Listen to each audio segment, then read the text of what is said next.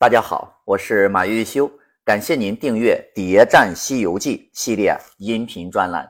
喜欢的朋友啊，点赞、转发、评论。上一节啊，我们讲到牛魔王的悲惨命运，其实早就注定了。为什么这么说呢？红孩儿一被观音菩萨带走，所有的人就都知道红孩儿是老牛的儿子了。那么牛魔王这个保护老君丑闻的工具人就失去作用了。如来纵容观音降服红孩儿，就是为了破坏牛魔王和太上老君之间的关系。另外，对于红孩儿这件事儿，如果不是太上老君的默许，观音菩萨又怎么敢下手呢？那么老君为什么要默许呢？除了还观音平顶山背锅的人情，还因为老牛啊不够忠诚。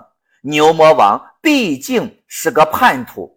背叛过如来一次，谁敢保证他不背叛第二次呢？老君从来都没有真正信任过牛魔王，所以又安排了土地在这看着火焰山。而牛魔王自己呢，心里也很清楚，所以他也在给自己安排后路。碧波潭就藏着牛魔王一个更大的秘密，另外就是火焰山封锁佛教的战略意义。已经消失了，因为也没起到什么作用，根本就没挡住佛教的扩大。乌鸡国、车迟国早就已经是佛教的地盘了。金都山协议，如来和老君已经达成了共识，就是消灭牛魔王，铲平火焰山，刚好呢，也为女儿国打开西方的市场奠定了基础。加上牛魔王生活太过腐化高调。被天庭的神仙们看在眼里，恨在心里，成为了众矢之的。牛魔王家族的衰落，从红孩儿被观音菩萨带走那一刻就已经开始了。孙悟空只不过是敲响最后丧钟的人罢了。为了铲平火焰山，佛教方面做了哪些万全的准备呢？首先，牛魔王的小老婆玉面公主就是佛教使的美人计，好方便观音收复红孩儿，让牛魔王失去老君这个保护伞。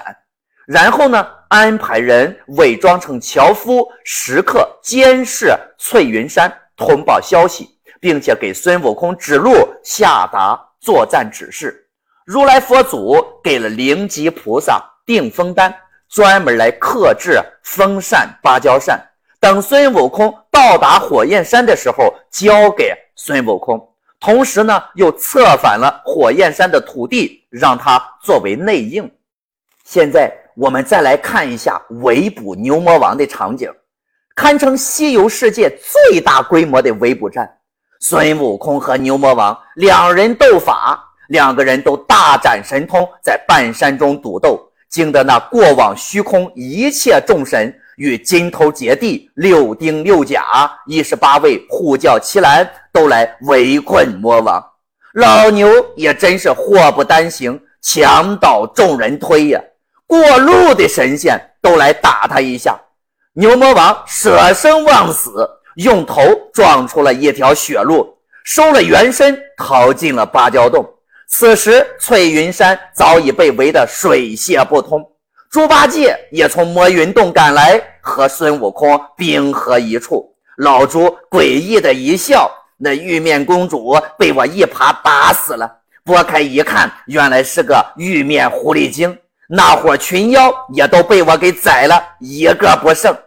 大家可能又要问了：玉面狐狸不是佛教的内应吗？怎么也给打死了？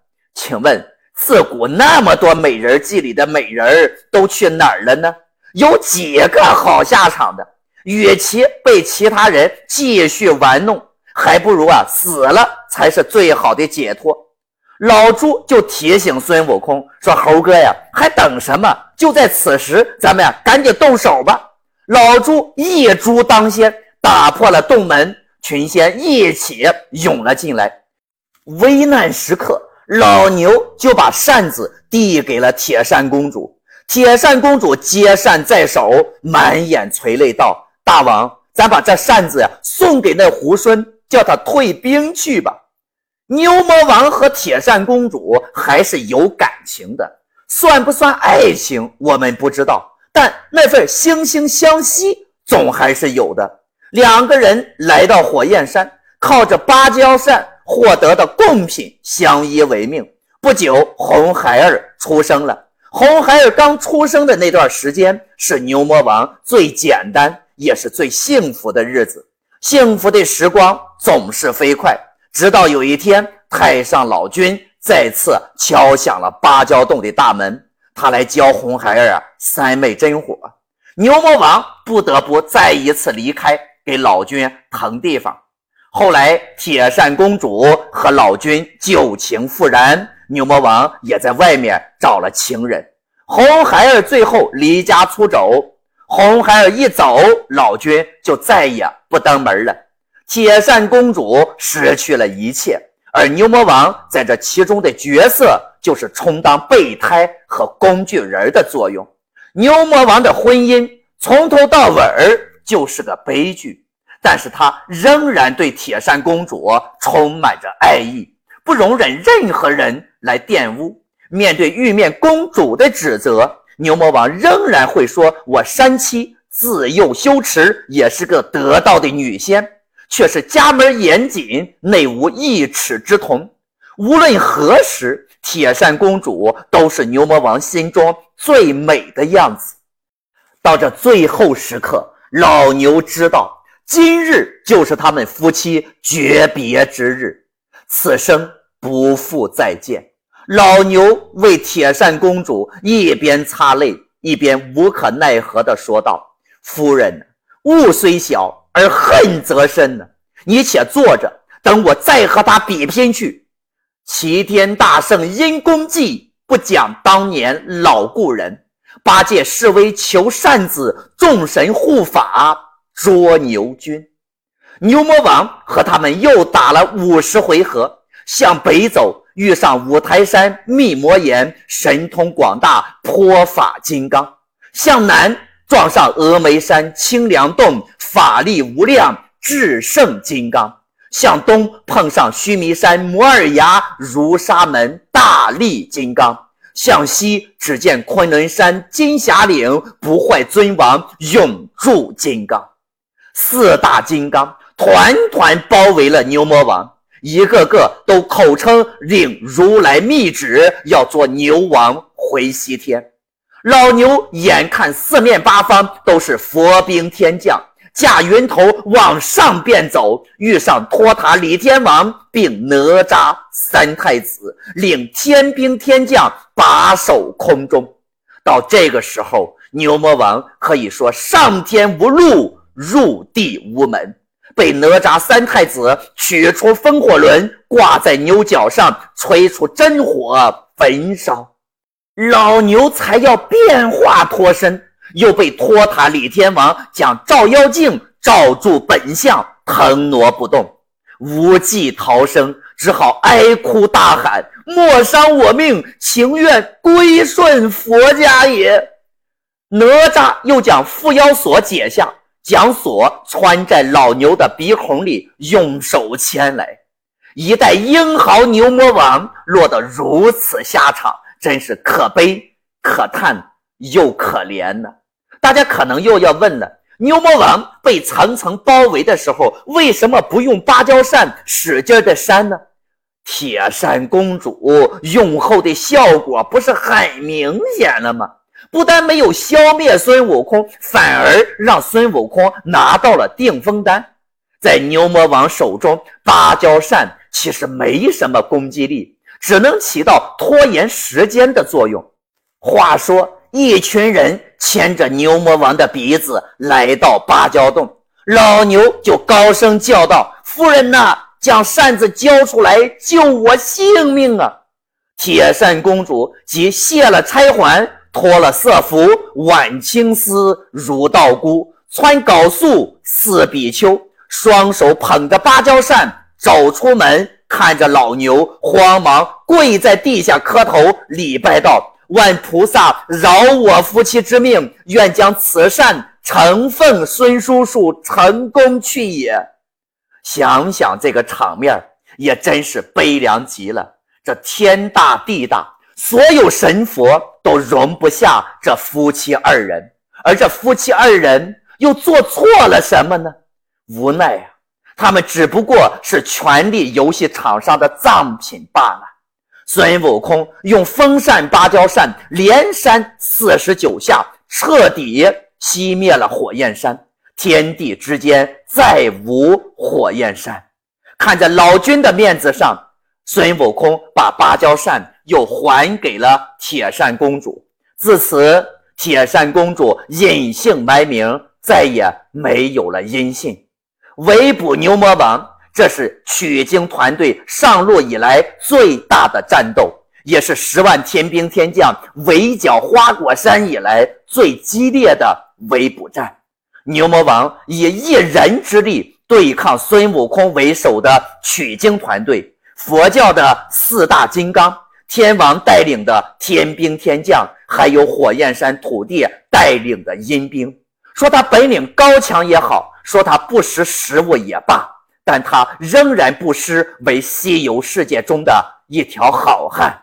牛魔王尽管英雄一世，奋斗一生，最后发现其实呀也没有什么，一切又都回到了起点。泰山般大小的牛魔王尚且最后落得个被牵着鼻子走的境界，渺小的我们又当如何自视呢？知道道理。那么多依然过不好这一生，天下本无事，庸人自扰之。大家还是过好当下的生活就好了。牛魔王被天王太子带回灵山见如来，等待他的将是命运的未知。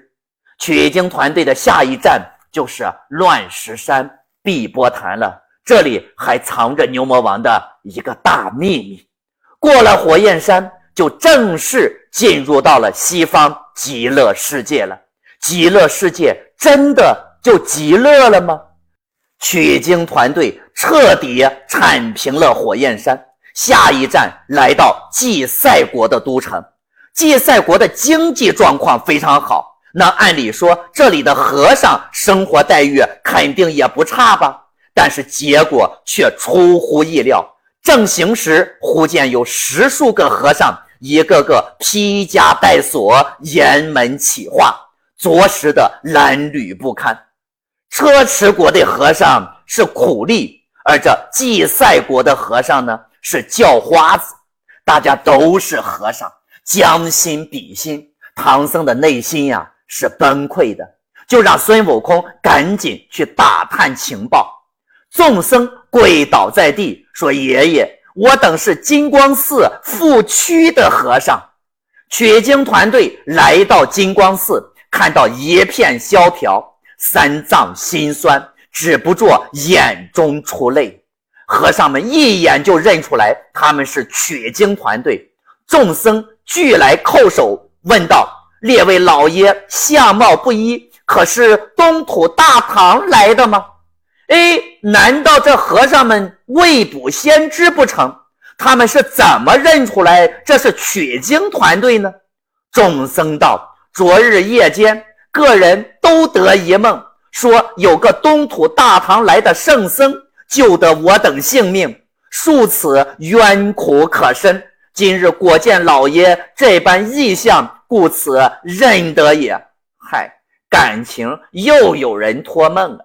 那么这个托梦的人会是谁呢？大概率啊还是太白金星。反正这活呀，他干一次也是干，多干几次呀也是干。那么和尚又是怎么混到这个地步的呢？原来金光寺有一座十三层的黄金宝塔，塔上呢有一个宝贝是佛宝舍利子。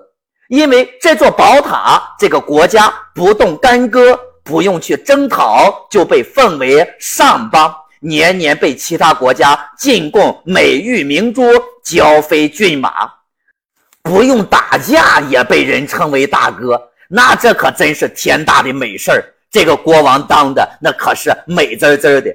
但是三年之前孟秋素日，也就是农历九月初一夜半子时，突然就下了一场雪雨，寺里黄金宝塔被污了，宝贝也被偷了。这两年国外也不来朝贡了，宝贝被偷了，跟和尚们又有什么关系呢？众僧道：文也不贤，武也不良，国君也是不到。感情这祭赛国的国王又是个昏君呀！事情的真相真的是这样吗？关注我，播放下一集，为您揭开祭赛国宝塔背后的秘密。